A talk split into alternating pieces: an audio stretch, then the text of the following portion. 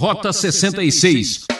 E na antiguidade as pessoas estavam limitadas à sua visão de mundo e a Bíblia não tem nenhuma a obrigação ou responsabilidade de tentar entrar em detalhes sobre a matemática, a geografia. No ar, um programa de classe especial. Rota 66 Conhecendo a Bíblia em sua beleza e mistério. A série Profetas do Antigo Testamento está examinando os escritos do profeta Isaías. Hoje vamos pisar num terreno diferente, vendo os capítulos 40 e 42. O rumo de nossa expedição ganha novos contornos. O professor Luiz Saião traz um tema importante: salvação sem igual, um Deus especial. Num mundo de muitas superstições e religiões, as pessoas procuram algo apenas para garantir o sucesso e a prosperidade, mas o significado da vida vai além de nossas meras crenças e rituais. Entenda melhor a questão com a apresentação de Luiz Saião.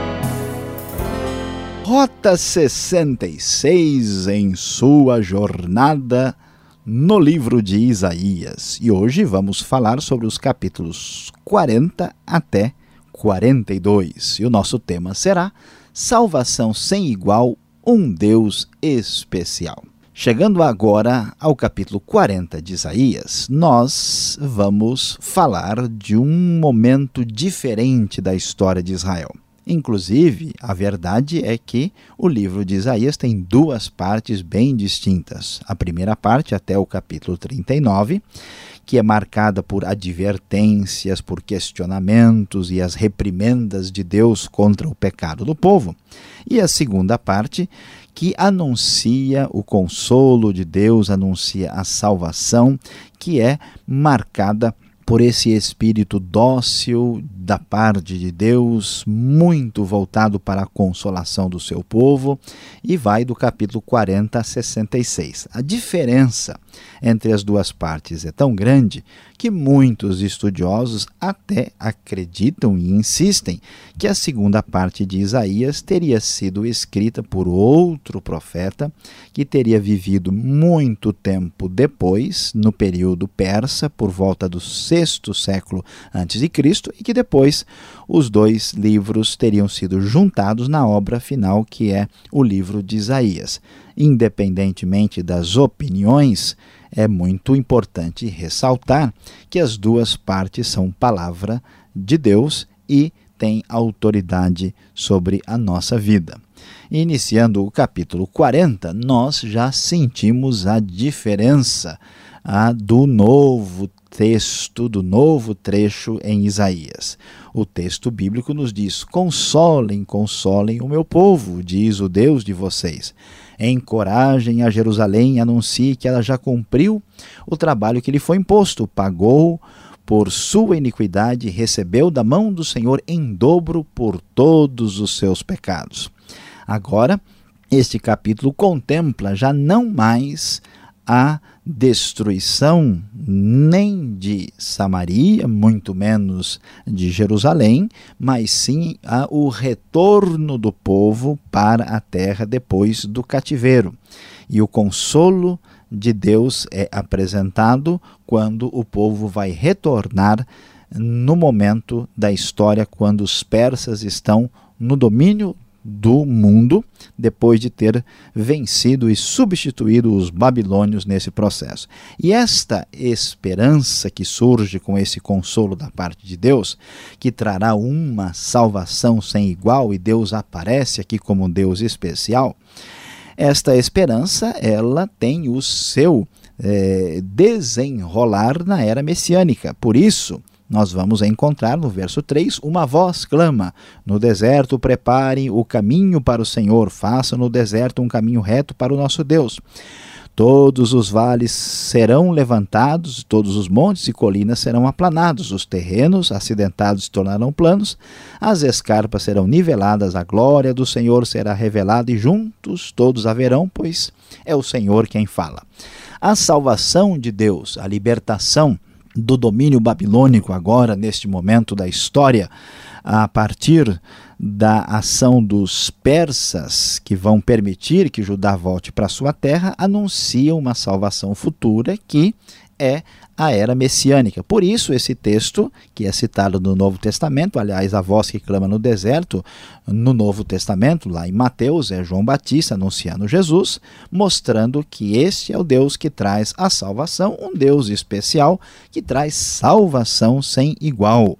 E neste é, demonstrar do poder divino, aqui é importante que Deus seja realmente mostrado como um Deus especial. Por isso, é importante ver a diferença entre Deus e o homem. Por isso, o texto vai dizer no verso 6 que toda a humanidade é como a relva, toda a sua glória como as flores do campo, a relva murcha, cai a sua flor. Quando o vento do Senhor sopra sobre eles, o povo não passa de relva, a relva murcha, as flores caem, mas a palavra de nosso Deus permanece para sempre. O Deus especial, com a sua palavra que merece confiança total, é muito distinto do homem que é passageiro, que rapidamente passa como uma relva, como uma flor que não tem a imortalidade que dependendo do seu próprio poder, o ser humano limitado. E este Deus deve ser descrito. E por isso, o verso 12 vai dizer: Quem mediu as águas na concha da mão? Quem jamais calculou o peso da terra? Ou pesou os montes na balança? Quem definiu os limites para o Espírito do Senhor? A quem o Senhor consultou que pudesse esclarecer o que lhe ensinasse a julgar com justiça?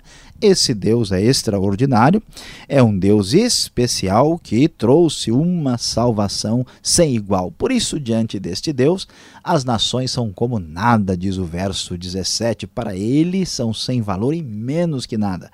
Com que vocês compararão Deus? Como poderão representá-lo?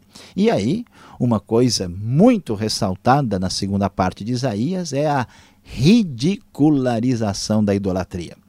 Por isso, o texto vai mostrar que esse Deus especial não pode ser comparado a um mero ídolo. Como vocês poderão comparar Deus com uma imagem que o artesão funde, que o ourives cobre de ouro e para a qual modela corrente de prata? Ou com o ídolo do pobre, que pode apenas escolher um bom pedaço de madeira e procurar um marceneiro para fazer uma imagem que não caia? É absurdo, não faz sentido. E comparar o Deus insondável, poderoso, esse Deus especial, com um mero ídolo feito de madeira ou de metal. Esse Deus assenta-se no trono, acima da cúpula da terra, cujos habitantes são pequenos como gafanhotos. Ele estende os céus como um forro e os arma como uma tenda para neles habitar. Ele é que põe em marcha o exército celestial. Tão grande é o seu poder. Deus é tremendo.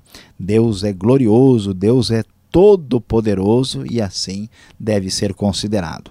Esse Deus especial é o Deus que providenciou a salvação. O que aconteceu? O capítulo 41 vai enfatizar Deus como o socorro, o auxílio, o ajudador de Israel. Diz o texto no verso 2: Quem despertou o que vem do Oriente e o chamou em retidão ao seu serviço, entregando-lhe nações e subjugando reis diante dele? De quem o texto fala? Não há dúvida de que o texto está mencionando a libertação que veio de Ciro, o rei dos persas. No ano 538 a.C., Ciro é, permitiu que o povo de Judá começasse a voltar para sua terra, e isto é obra do Senhor, do Deus Todo-Poderoso. Ele é o Deus que se distingue dos ídolos. Os ídolos, diz o texto no verso 7, não dá para entendermos como alguém confia. O artesão encoraja o ourives e aquele que alisa com o martelo incentiva o que bate na bigorna. Ele diz acerca da soldagem: está boa, e fixa o ídolo com prego para que não tombe. Veja como alguém pode acreditar que uma coisa dessas tenha poder de auxiliar a sua própria vida. Mas o Senhor não. Eu sou o Senhor, o Senhor que fez a salvação, que trouxe a libertação por meio de Ciro, rei da Pérsia, o que domina todas as nações. Pois eu sou o Senhor, o seu Deus, que o segura pela mão direita e lhe diz: Não tema, eu ajudarei, diz o verso 13. Não tenha medo, ó verme Jacó, ó pequeno Israel, pois eu mesmo o ajudarei, declara o Senhor, o seu redentor, o Santo de Israel. Esta bênção de Deus é prometida, esta salvação é anunciada. Deus já concretiza a salvação na época do retorno para a terra, mas há muita esperança pela frente. Deus diz que vai abrir rios nas colinas férteis e fontes nos vales, transformarei o deserto num lago, o chão ressequido em mananciais, para que o povo veja e saiba, e todos vejam e saibam que a mão do Senhor fez isso e que o Santo de Israel o criou a ação salvadora de Deus no presente é a prova de que ela virá no futuro. Este homem que aparece de novo no verso 25, que é despertado, e do norte ele vem, desde o nascente proclamará o meu nome, é Ciro, o grande libertador que traz o momento de consolação para Judá. Mas esta salvação não se limita agora. Sim, o Deus especial trará ainda salvação sem igual. Por isso, nós vamos ver no capítulo 42 o anúncio do servo do Senhor, um tema importante na segunda parte de Isaías, cujo primeiro texto aparece no capítulo 42. Eis o meu servo a quem sustento, o meu escolhido em quem tenho prazer. Porém nele o meu espírito, e ele trará justiça às nações. Não gritará, nem clamará, nem erguerá a voz nas ruas, não quebrará o caniço rachado e não apagará o pavio fumegante. Com fidelidade fará justiça, não mostrará fraqueza, nem se deixará ferir até que se estabeleça a justiça na terra. Em sua lei as ilhas porão sua esperança. O Deus Salvador já tinha demonstrado seu poder, trazendo libertação e salvação por meio de Ciro da Pérsia. Mas esta salvação não é a salvação final.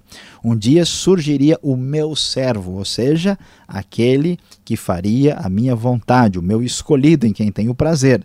Nele vai estar o meu espírito. O Novo Testamento anuncia claramente que esta profecia se cumpriu na pessoa de nosso Senhor e Salvador Jesus Cristo. Este Deus especial traz a sua salvação sem igual. E ele então termina aqui dizendo: Eu sou o Senhor, diz a NVI no verso 8. Este é o meu nome. Não darei a outro a minha glória, nem a imagens o meu louvor. Vejam, as profecias antigas aconteceram e novas eu anuncio. Antes de surgir, eu as declaro a vocês. Meu querido ouvinte, muitas vezes nós cremos que Deus é criador e que Deus é sustentador e que Ele é poderoso. Mas além de crermos num Deus tão poderoso, num Deus tão capaz de coisas extraordinárias, a principal qualidade de Deus em relação a nós é a sua intervenção por amor em nosso favor. Por isso, o Deus da Bíblia não é apenas Criador, mas é um Deus Salvador. Sim, este é um Deus que trouxe a salvação sem igual, pois ele é um Deus especial.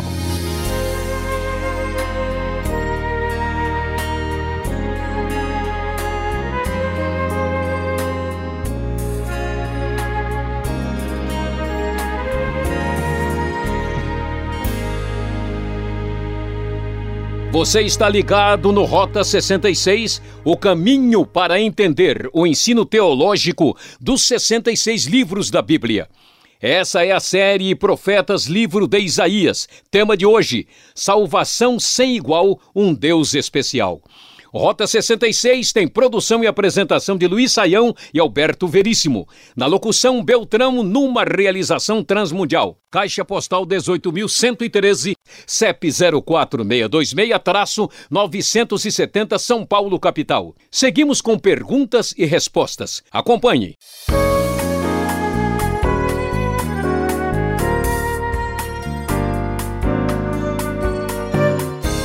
Um estudo muito interessante esse agora que você acompanha no livro de Isaías, capítulos 40 até 42. Professor Luiz Saião vai responder as perguntas. Professor Saião, é verdade que Isaías sabia que a terra era redonda já naquele tempo? Pastor Alberto, isso tem sido bastante falado e discutido, e muita gente de fato assevera que Isaías tinha um conhecimento completo da geografia atual da Terra. Porque nós sabemos que alguns antigos achavam que a Terra era meio quadrada, achavam que a Terra era reta, né? E naturalmente essas percepções são inadequadas e absolutamente equivocadas. No versículo 22 do capítulo 40, o texto referindo-se a Deus diz que ele se assenta no seu trono, acima da cúpula da terra, cujos habitantes são pequenos como gafanhotos. Essa palavra cúpula da terra ela é traduzida de maneira diferente nas diversas versões. Há versões, por exemplo, que traduzem diretamente a que ele a, está assentado sobre a redondeza da terra. A palavrinha hebraica lá que aparece, rug, ela às vezes é traduzida como círculo, ah, como circuito, ah, e tem essa ideia de algo arredondado. Mas apesar de ser verdade é isso, né, é importante destacar que a maioria dos estudiosos não entendem que os antigos ah, hebreus e judeus é, soubessem que a Terra era completamente redonda. Eles tinham uma ideia do arredondado da Terra, até olhando para o céu, que a gente vê né, a abóbada celeste mas eles acreditavam que a Terra era um semicírculo. Essa é a opinião da maior parte dos estudiosos, e que depois abaixo ficava as colunas, o Sheol e outras coisas mais. Isso não quer dizer que a gente deve questionar ou rejeitar a Bíblia, a gente deve entender que na antiguidade as pessoas estavam limitadas à sua visão de mundo e a Bíblia não tem ah, ah nenhuma a obrigação ou responsabilidade de tentar entrar em detalhes né, sobre a matemática, a geografia e outras coisas que nós conhecemos hoje. Agora, de qualquer maneira, esse texto mostra que, a, que o conhecimento na época de Isaías estava superior a muita gente na Idade Média pelo menos fica claro que eles tinham já uma noção né, de elementos da Terra superior a muita gente que surgiu posteriormente em relação a eles. Mas a gente tem que tomar um cuidado para não ficar buscando elementos estritamente científicos no texto bíblico, porque esta não é a finalidade do texto. Bom, sem querer ficar dando voltas aqui, porque neste momento o profeta Isaías, em seu livro aqui, ele faz um contraste assim bem nítido entre Deus e os ídolos. Pastor Alberto, ah, essa questão é bastante eh, relevante e especial, né? Porque o que acontece? A gente vai ver uma mudança significativa de cenário entre as duas partes. Nós estamos aqui agora num período já depois do cativeiro, quer seja no momento histórico, quer seja por razões da ação profética do Espírito de Deus, o enfoque é este. E o que acontece? O povo de Israel sempre correu atrás das outras nações e dos seus ídolos, achava que os ídolos eram o máximo. Quando a gente chega na segunda parte de Isaías, o que, a gente vai descobrir é um contraste enorme entre Deus e os ídolos e até a ridicularização da idolatria. Isso acontece por quê? Porque agora, nesse novo cenário, depois que o pessoal passou 70 anos na Babilônia e brincou com os ídolos à vontade, eles não querem ver ídolos por perto. A partir daí, a, a, perspectiva de Judá é extremamente negativa e questionadora em relação aos ídolos, e daí se firma definitivamente o monoteísmo né, de Israel, da nação, de Judá mais especificamente, da nação que aprendeu que a idolatria não compensa. Agora o capítulo 42, ele vai começar assim a dar uma ênfase sobre o servo do Senhor. Coloca ali. Seria o próprio Ciro ou quem a gente tem que entender que está envolvido nessa figura?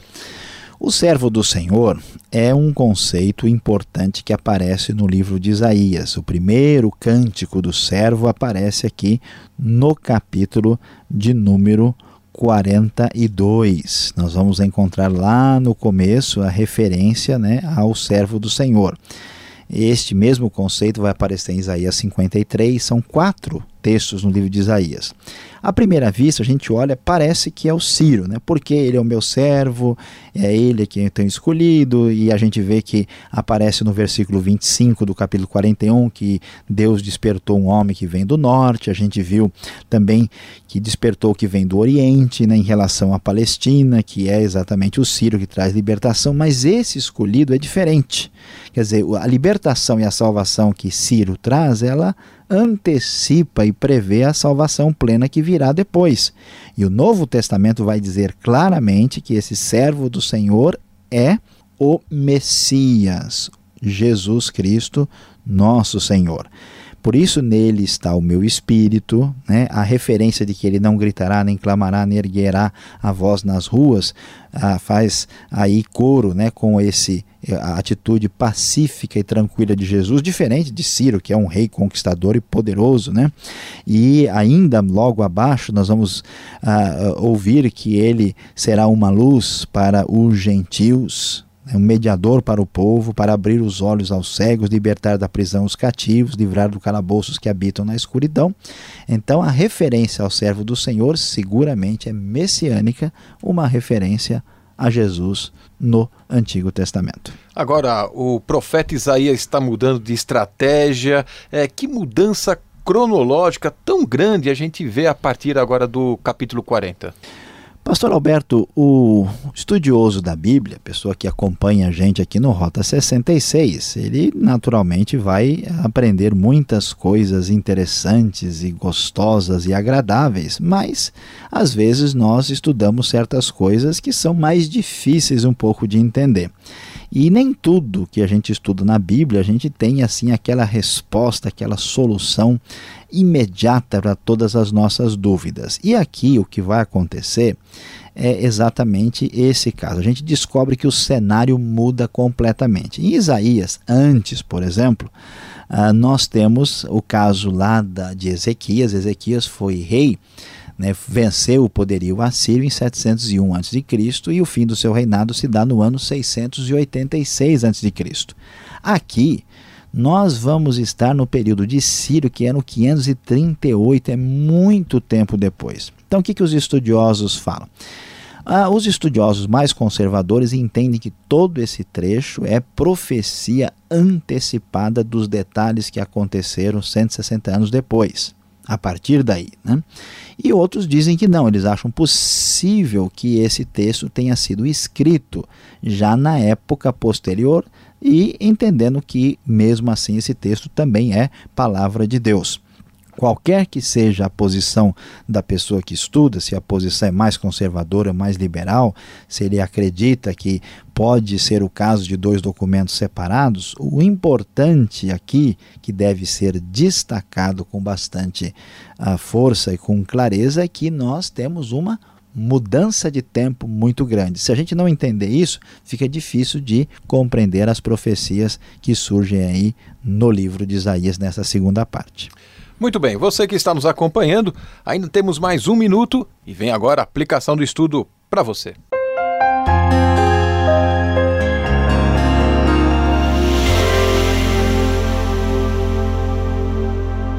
Hoje no Rota 66 nós estudamos Isaías de 40 a 42.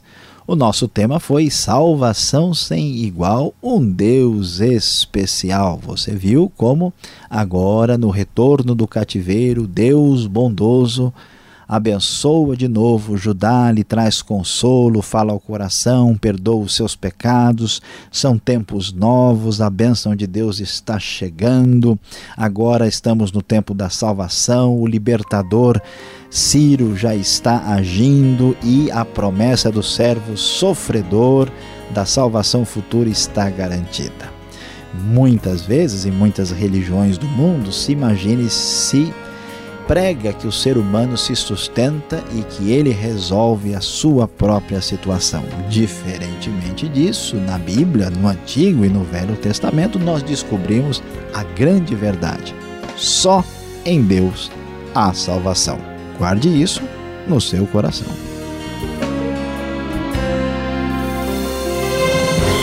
Este foi mais um programa Rota 66 que volta nessa emissora e horário para mais um estudo em Isaías.